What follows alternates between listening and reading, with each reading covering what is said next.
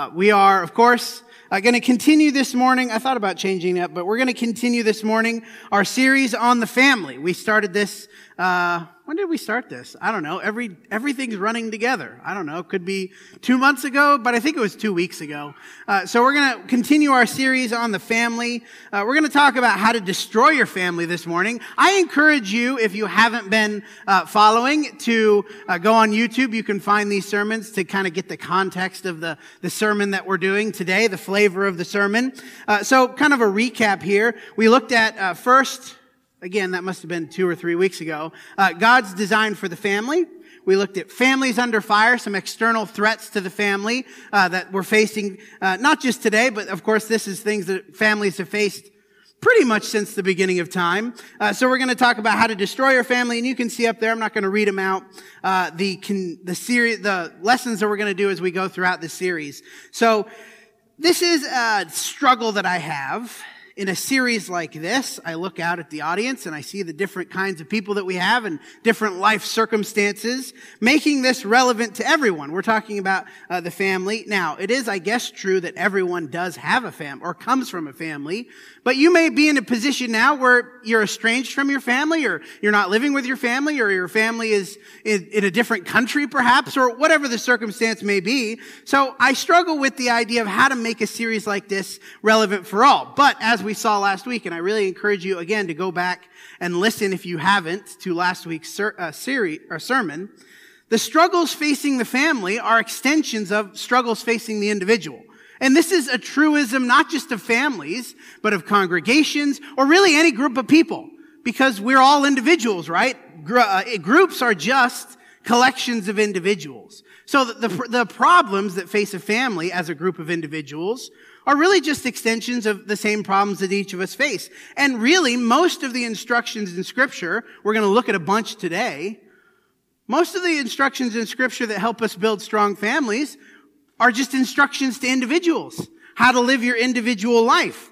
Now, as we'll see later on in the series, one of the primary functions of the church is to serve as a family that transcends the physical. So if you're in a position where maybe your parents have passed on or you're estranged from your children or, or for whatever reason you don't have contact with your earthly family, the church is supposed to serve as that function, right? A group of people with whom you can be connected with. And, and as we saw a couple weeks ago, if God's design for the family is to meet human need, look, the church is supposed to do that as well. So, as we study these things, two points. I hope you'll see application for your personal life in these attitudes and behaviors that we're going to talk about, but also in your congregational service, how you relate to other people in this group, right? That's what we're, we're going for here. Now, last week we looked at external threats to the family. This week we're going to look at the internal personal threats. If last week we looked at outside forces, the pressures that they exert on the family, what about internally? And really we're asking the question, as, as we've already said, how do you destroy your family? What sort of behaviors or attitudes or actions or emotions will tear a family apart? Not things from the outside, but things from us. Now, we're going to hit a lot of ideas this morning. This is a rapid fire sermon. Uh, we're going to unpack these more as we go throughout this series. This is uh, an overview, and I, am just going to list these some of the things we're going to talk about this morning. And you think, "Wow, how is he possibly going to do that in 20 minutes?" I will. I promise. It's going to happen. Pride, apathy, contempt, pressure. Pressure is the weird one we'll talk about. And then a lack of some things. And, and of course, next lesson, how to restore your family, is really going to discuss the inverse of most of these, right? So if, if these are how we destroy our family, these attitudes, well, how we restore our family is the opposite, right? So we're going to unpack these more. And then, uh, I, I thought about reversing this, but I decided to stick with the original plan. After these two lessons, we're going to look at how these things play out in families in the Bible. Uh, we look at some, some case studies, if you will, in a couple of weeks of how these things affected people, stories we have in scripture of how these things happened in people's families. And, and I hope again we see how that we can apply that to ours. So, the first category, we're going to break these into three categories. The selfish attitudes which are pride, apathy, and contempt. Let's uh, talk about Proverbs. I don't know if you, uh, how much you've read Proverbs in your life, if you do, a, if you've ever done a personal study on Proverbs. I really encourage you, if you've never done that, to do that because Proverbs is one of those books that it, it's really easy to digest because it's just a bunch of, of sort of generally, universally ap- applicable text. That's all it is. It's not, it's not really complicated. It's just, this is the way life usually goes. Not always, but usually. And so we see from Proverbs, Proverbs 16, 18 through 19. Pride goes before destruction, a haughty spirit before a fall. It is better to be of a lowly spirit with the poor than to divide the spoil with the proud. And as we said, this verse doesn't really have anything to do with families specifically. This is an individual applic- uh, an individual verse, right? If you're proud, that's going to lead to your fall. We see that over and over in history. You've seen it in your life, I'm sure, over and over. But it's also true in families, isn't it? That if we are pride, if we're proud, prideful, I kind of got those words mixed up. If we're selfish, if we're arrogant, that's going to destroy our families. Destruction. A couple of verses that really talk about families, though. Proverbs 19, 26 and 27. He who does violence to his father and chases away his mother is a son who brings shame and reproach. Cease to hear instruction, my son, and you will stray from the words of knowledge. It's that second verse. Why would we cease to hear instruction? Because I know everything I need to know. I have it all put together. I don't need to listen to other people's words of wisdom. I don't need to listen to my parents. I've got it all figured out. That's pride, isn't it? That's arrogance and what? It's going to end up destroying the family. The family, uh, the, the relationship dynamic, of course, between the parents and the child in this case. But I would imagine that would go the other way too. If parents think that they have it all figured out and cease to hear instruction, oh, I don't need to improve as a parent. I know everything I need to know. I'm, I'm the best that there ever was. Well, that's probably a really great way to chase away your child. What about Proverbs 23, 22? Listen to your father who gave your life and do not despise your mother when she is old. Let's talk about the word despise here. Or as I put it earlier, contempt. Raise your hand if you made a mistake this week. If your hand is not up, you're a liar. Or you didn't hear, maybe you didn't hear my question. Uh, we all make mistakes. We get that. So we understand that we're supposed to have compassion on those who make mistakes, right? Empathy with those who make mistakes. But here's what happens when we're proud and arrogant, when we see the mistakes of our family members, if that leads us to despising and contempt. Families can survive all sorts of sins and mistakes because they have to. That's how we are. We all make those mistakes and families survive. When a family is going to start breaking down is not when people sin, because you do that all the time. It's when we have this contempt for the failures of our family members. When we refuse to view them with compassion and empathy and we despise, right? That's when things are going to break down. James 3, 13 through 16. Who is wise and understanding among you? And again, this is a passage that is not, uh, this is not, James is not writing to the family per se. He's writing to a group, the congregation. And he's writing about congregational discord. Yet I think the principle still stands. Who is wise and understanding among you? By his good conduct, let him do his works in the meekness of wisdom. Meekness, one of the opposites of pride. Not the only opposite, but very similar to humility, right? But if you have bitter jealousy and selfish ambition in your hearts, do not boast and be false to the truth. This is not the wisdom that comes down from above, but is earthly, unspiritual, demonic. For where there is jealousy and selfish, or from where jealousy and selfish ambition exist, there will be disorder and every vile practice. Well, that's true in the congregation, and you know where it's also true is in the family. If you want to destroy your family, make it all about you. Try to get your way all the time. Make every decision about what's best for you. That will tear your family apart. What is it going to be? Disorder and every vile practice. Most family problems can be, if you just think about family counseling, which I've done my fair share of, most of the time, family problems can be traced back to selfishness. Why? Because that's where most human problems can be traced back to, is selfishness. Now, we haven't talked about apathy. I want to talk about really briefly apathy here.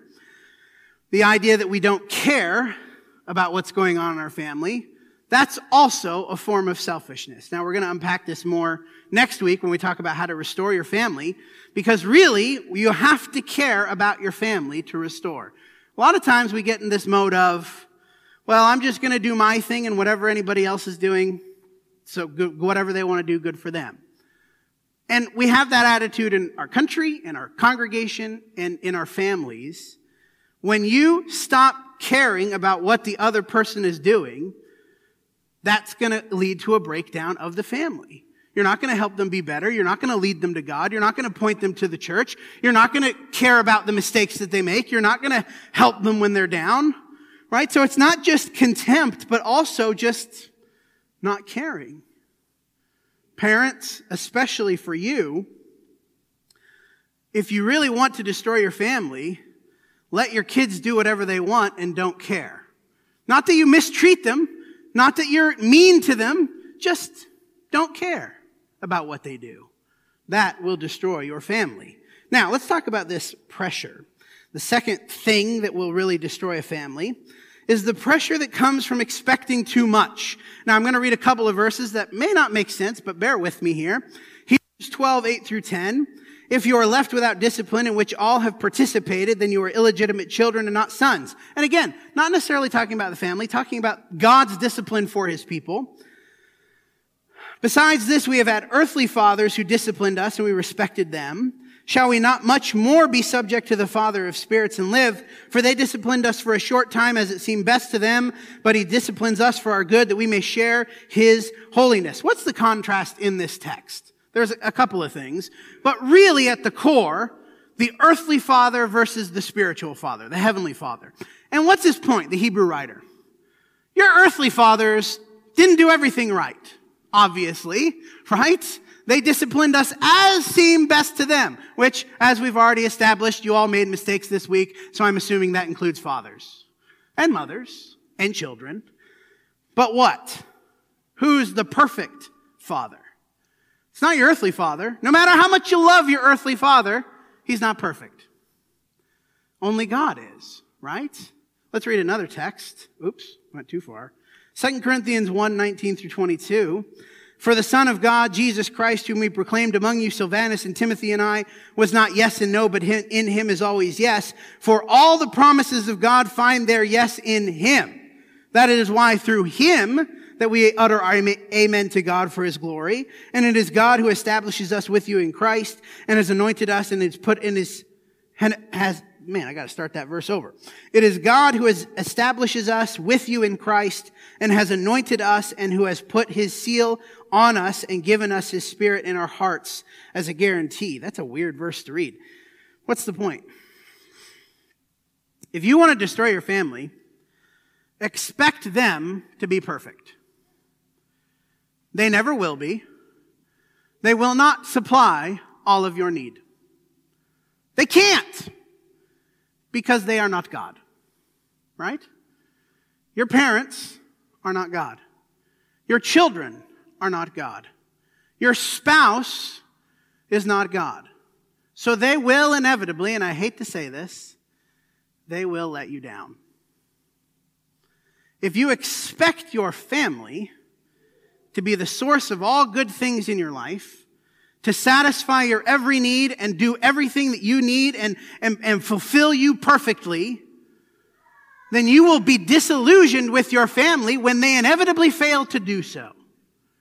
And that kind of pressure that only my family can provide everything I need will eventually tear you apart because they won't and they can't. Who is the only one that can perfectly satisfy you? Christ, right? God. Your family will not be perfectly what you need them to be. And if we cannot accept that, the pressure that that creates on our families will tear us apart. And it is not fair of you. We could talk about the individual relationships in the family. It's not fair of you to expect your spouse to do what Christ is going to do. And that is provide you with perfect purpose and satisfaction and fulfillment. Your spouse isn't going to do that. Your spouse is broken like you are. Only Christ is going to do that. It's not fair of you to expect your parents to have all the answers. Because only God has all the answers. It's not fair of you to expect your children to provide you with perfect joy and happiness. Because as great as our children are, they're not Christ. Stop putting that pressure on your family. God designed the family to meet human need, but because humans are flawed, so are families, are they not? Only God is perfectly reliable. The third category then, the missing pieces. So we've talked about some things we could have that would destroy our family. What about some things that we could lack that would destroy our family? Honesty, forgiveness, and acceptance. John 3:20, and again, these things are not written to the family, but to just individual Christians.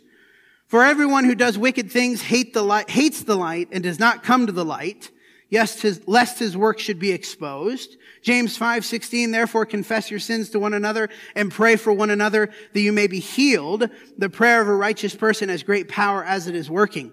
If I'm supposed to confess my sins to you guys cuz he's talking to the church, right? Don't you think I should be doing that with my family too? Right? If I want my family to be whole and, and the way that God intended it to be, then I need to be open with you about my faults and sins. When we start hiding things from one another, we start, and what does he say here? Whoever does wicked things hates the light and does not come to the light. I'm talking about keeping things secret, right? When I start having that attitude that I'm just going to keep hiding and, and maybe I'm presenting this sort of facade of perfection and I've got it all together and I don't ever share my struggles and I don't ever share my problems, that's going to tear you apart inside and really put a strain on your family relationships. You have to be open and honest with one another. Now, the flip side of that is if you as a family member are not cultivating a forgiving heart, well, yeah, of course your family members aren't going to confess to you, right? Ephesians 4, 29 through 32. Let no corrupting talk come out of your mouths, but only such as good for building up as fits the occasion. Is there a time when discipline is necessary? Yeah, obviously. But there's also time when let go of discipline and forgive, that it may give grace to those who hear. And do not grieve the Holy Spirit of God by whom you were sealed for the day of redemption. Let our bitterness and wrath and anger and clamor and slander be put away from you. Again, individual instruction here, but also would apply to families.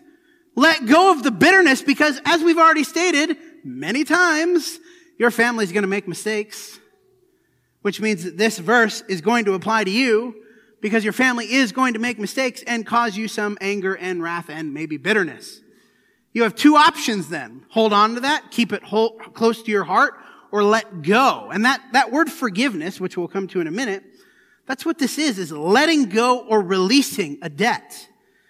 Be kind to one another, tenderhearted, forgiving one another, as God in Christ forgave you. You want to destroy your family? Keep bringing up that one thing they did two years ago that you just can't get past. Not only is that leading to bitterness and poison in your heart, but you know it's going to lead to the same in the person who did the wrong. And you know the next time they do something wrong, the next time they make a mistake, they're not going to come to you. It's going to create a wall where we can't be close to one another. We can't be compassionate with one another. We can't be in the sort of relationship that God intended for the family. Romans 12, 3 through 5, on the other hand, now we're, we're actually not on the other hand, broadening this out. Okay, so we've been talking about this in our. Did we talk about this? Like I said, everything's running together. It's on YouTube somewhere. We did a live stream talking about the diff, oh, we've been talking about it Wednesday night. It just came to me in Romans. The differences that we have that are not sins. Now, the things that we have been talking about previously, those are sinful things. We make mistakes that are sinful and, and we need to confess and we need to forgive. But there's a whole lot of differences in our families that are not sinful. You like different things, you like different food, you have different hobbies, you have different personalities, even within families. There's a lot of variation, right, in, in non-sinful things. What do we see here? Romans 12, 3 through 5. For by the grace given to me, I say to everyone among you not to think of himself more highly than he ought to think, but to think with sober judgment, each according to the measure of faith that God has assigned. For in one body we have many members, and the members do not all have the same function, so we, through, though many, are one body in Christ and individually members of one another. And again, we see this as it applies to the church, but wouldn't this also be the same of the family? You have different functions, you have different talents, you have different things that you're doing. So when we think about acceptance, that word acceptance, a buzzword, yeah, we're accepting that our family has flaws and we need to help each other overcome those things and come closer to Christ. But there's a whole host of things that are not sinful that do not require change. They don't require any difference. They're just different. And when we can't accept those things and embrace those things, that again will create those walls in our family. Maybe I am really trying to spiritually accept my family, but if I'm not accepting just that people have different personalities and like different things, again, why would my family want to be close to me? And this is true, again, not just of family relationships, but learning to embrace differences that aren't sinful and also let go of past wrongs, because those are the two different things for acceptance, right? Letting go of past wrongs, embracing differences that aren't sinful. This is key to all relationships, not just the family. So, let's sum it up here. See, I told you 20 minutes. Man, I'm good. How to destroy your family. Number one, put yourself first. And this is true not just of your earthly family, but of your church family. You want to destroy your family, put yourself first. It's all about me. It's all about what I want. If I don't get my way, I throw a fit. Man, don't we know people like that? That if I don't get my specific way, and, and even about really mundane, unimportant things, I didn't get to eat at the restaurant that I wanted to eat at. So I make sure that everybody has a miserable time when we're eating at wherever. I don't know. What's a restaurant I don't like? I don't want to say that. If I put myself first, that is going to tear apart the family. Stop caring about what your family members are doing. This is, again, apathy. If I don't care about what you're doing, and this applies in a couple of ways. One, we can again think about sin. If I don't care that my family members are sinning, just living in rebellion to God, what does that say about how I view their soul? If I know that my family member is lost and I don't do anything about it because I don't want to face the conflict or I don't want to deal with it, what are you saying about how much you care about them? You're just willing to let them be lost. Because we know that they might get hit by a bus tomorrow or get COVID or whatever, anything that might happen. And you're just willing to let them be lost because you don't care. Now, we can think about things that don't matter or I say don't matter, things that are not eternally significant, they do matter in some sense, but things that are not sinful or things that are not leading to separation, even then, if you are not invested in your family's life, and I think about the passage, rejoice with those who rejoice and weep with those who weep. Well, yeah, we're talking about congregationally, but also in your family. If you don't show interest in what your family's doing, why would they want to be close to you? Why would they? You know how relationships work. Hold on to bitterness and resentment. If you want to destroy your family, this is a really good one. Hold on to that bitterness. You know, that person, maybe it's a spouse, maybe it's a parent, maybe it's a child. I can't believe they did that thing to me three years ago. And you know, they haven't done anything like it since. And they're trying to do better and they're trying to make the right choices. But you know what? I just can't let go of that one thing they did that one time. So why would I pursue a good relationship with that person? The answer is you won't. Expect your family to be perfect and satisfy your every need. Nobody can live with that kind of pressure. And this especially happens with spouses.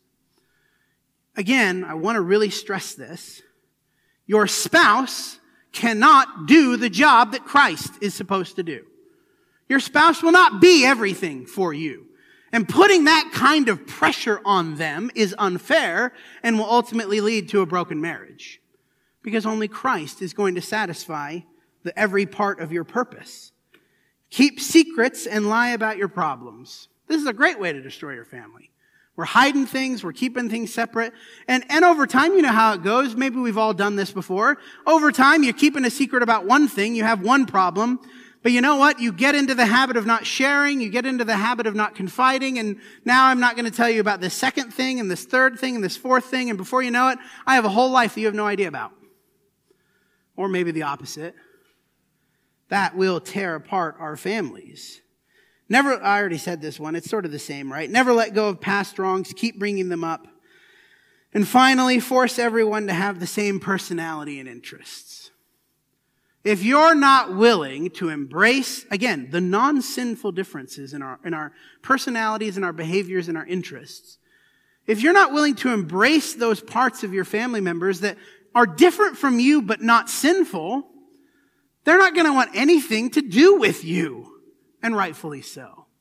Maybe this is children, maybe this is parents, maybe this is spouses. And this is closely tied to number four, right? Because we're different. Obviously, other people are going to be different than us. And, and as a family, we're trying to cultivate spiritual growth. And that, av- that has many avenues, doesn't it?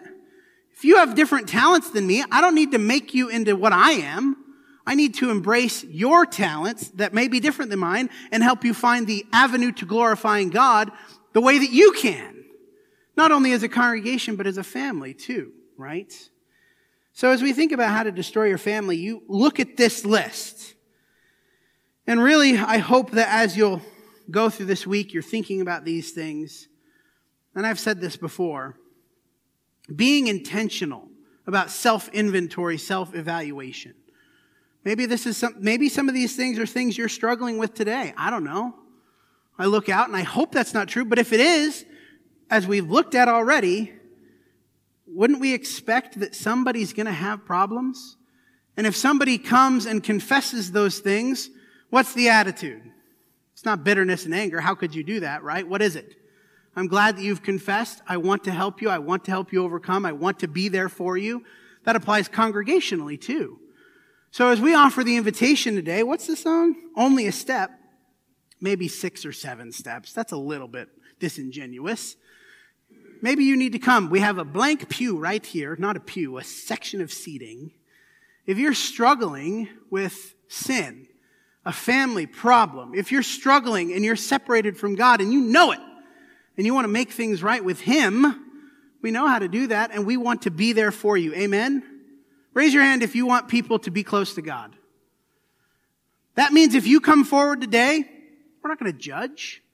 We're going to rejoice because a person has realized their need for God. Amen? Amen.